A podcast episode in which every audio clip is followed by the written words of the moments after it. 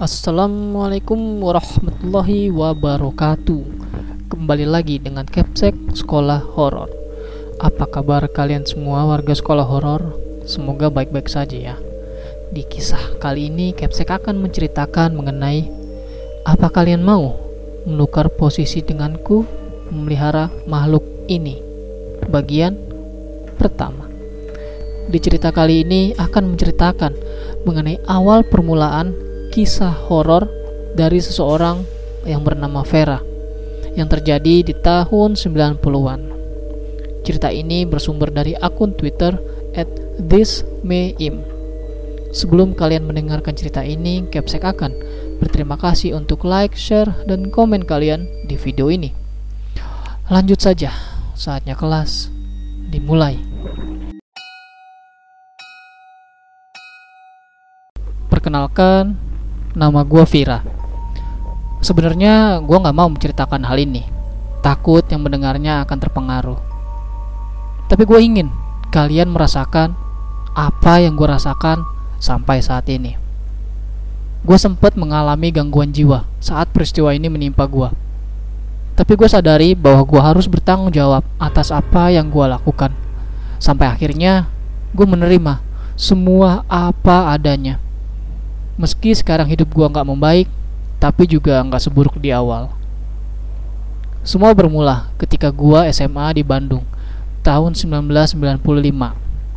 Ayah dan ibu gua pindah ke Bandung, tepatnya di belakang pasar Cicadas.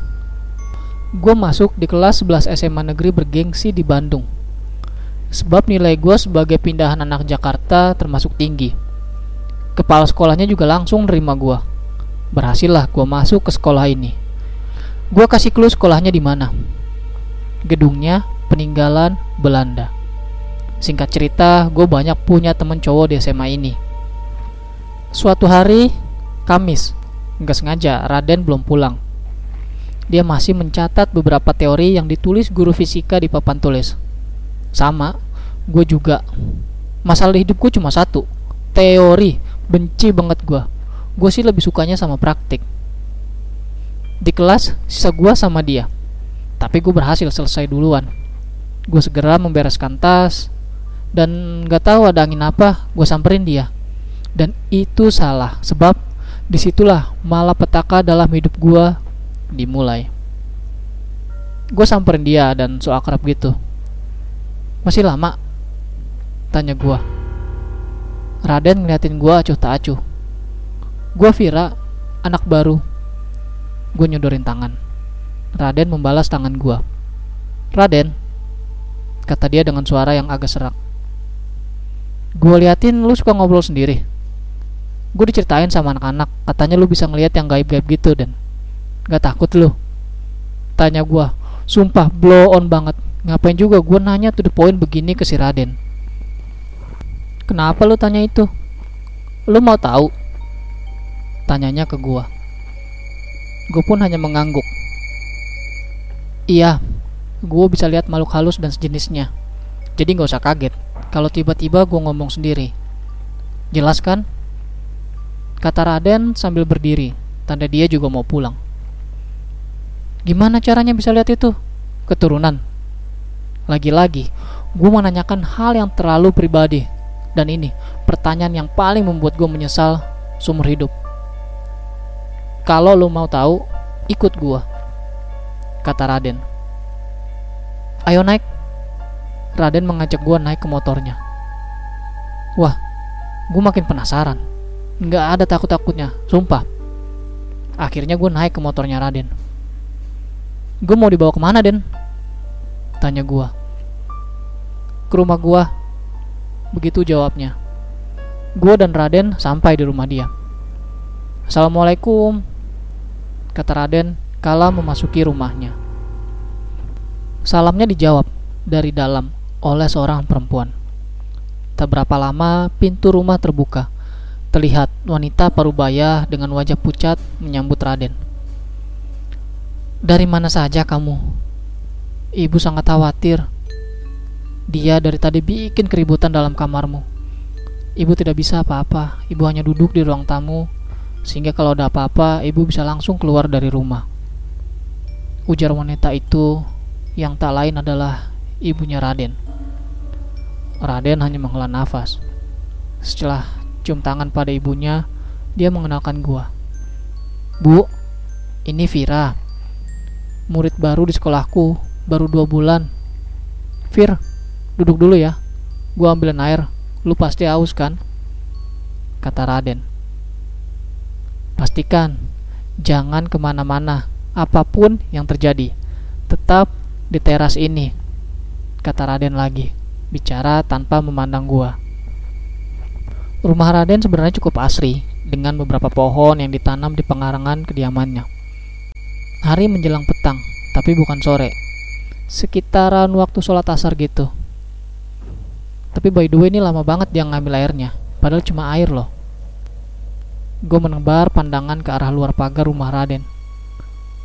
Dan yang bikin gue janggal adalah dia nggak punya tetangga. Di jalan ini emang banyak rumah kosong, tapi gue nggak nyangka Sisi kanan Raden cuma rumah tua yang udah lama banget ditinggal penghuninya. Kusam meskipun bangunan masih berdiri. Sayup-sayup gue mendengar suara mic sedang dipersiapkan. Azan asar pun berkumandang dari masjid yang tak terlihat oleh jarak pandang gue. Mendadak gue mendengar raungan dari dalam rumah Raden. Suaranya serak namun menggelegar, persis di konser-konser musik metal. Tapi yang pasti gue tahu ini bukan suara Raden. Lebih ke suara perempuan. Ibunya? Astaga. Kenapa ibunya Raden? Gue mematung. Jantung gue berdebar kencang. Apa yang terjadi di rumah ini? Gue semakin penasaran.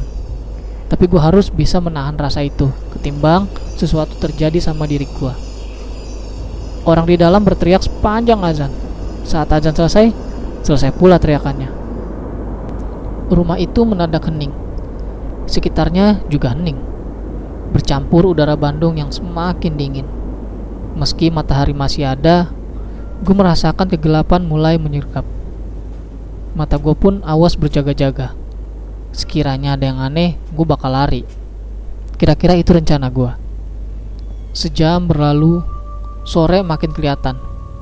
Raden pun belum muncul-muncul gue makin gak tenang. Ke mana nih anak? Waktu perkiraan gue menunjukkan pukul 16 lewat 30. Perkiraan aja, karena zaman dulu belum ada HP dan gue pun gak pakai jam tangan. Sumpah, ini jalan gak ada kehidupannya sama sekali. Hari itu, untuk pertama kalinya gue merinding.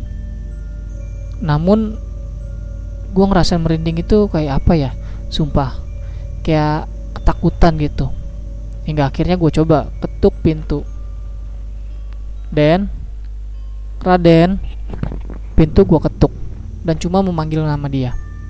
Nggak ada sautan. Gue ketuk lagi agak keras. Dan masih manggil namanya. Agak keras juga tapi tetap nggak ada yang nyaut atau keluar. Akhirnya gue nggak tahan. Raden gue mau pulang aja ya. Terserah lu mau marah apa enggak sama gua. Yang jelas ini udah sore. Nyokap gua pasti nyariin gua. Kata gua agak kenceng biar kedengeran. Meski nggak ada jawaban ah bodo amat lah. Gua pulang dulu ya Den. Melangkah ke arah pagar rumah Raden gua buka pagar itu perlahan bunyinya loh udah kayak pagar yang gak diminyakin berabad-abad sumpah serem banget gue tutup lagi pagar itu Gue celingak-celinguk memandang ke kiri, ke kanan, tapi nggak ada aktivitas manusia sama sekali. Dan gue berusaha mengingat-ingat jalur motor yang tadi diambil Raden. Cuma itu, cara gue keluar dari lingkungan ini. Gue beranjak ke arah kanan, dan di sudut mata kanan gue pula menangkap sebuah gerakan. Gue nengok ke arah rumah Raden. Dari kaca depan yang ditutupi gorden tebal, ada tangan berwarna putih pucat yang menempel pada kaca dan melambai ke arah gua. Seketika bulu kuduk gua makin merinding. Udah deh, gua lari sekenceng yang gua bisa hingga akhirnya gua menemukan keramaian. Di sana ada pangkalan ojek, angkot, dan kendaraan lalu lalang lainnya. Gue langsung mendekati tukang ojek. Bang, ke Cicadas. kata gua dengan nafas ngap. Atuh jauh, Neng. Eh, kenapa? Kok kayak orang ketakutan, Neng? Tanya abangnya. Gua nggak ngejawab pertanyaan dia. Berapa ke Cicadas, Bang? Dia menyebutkan 20 ribu. Zaman 90-an itu uang segitu udah kayak 200 ribuan sekarang. Mahal banget pokoknya. Dan gak pakai nawar. Gua langsung bergegas naik ke jok belakang. Buruan bang, kata gua. Dan abangnya pun langsung ngebut.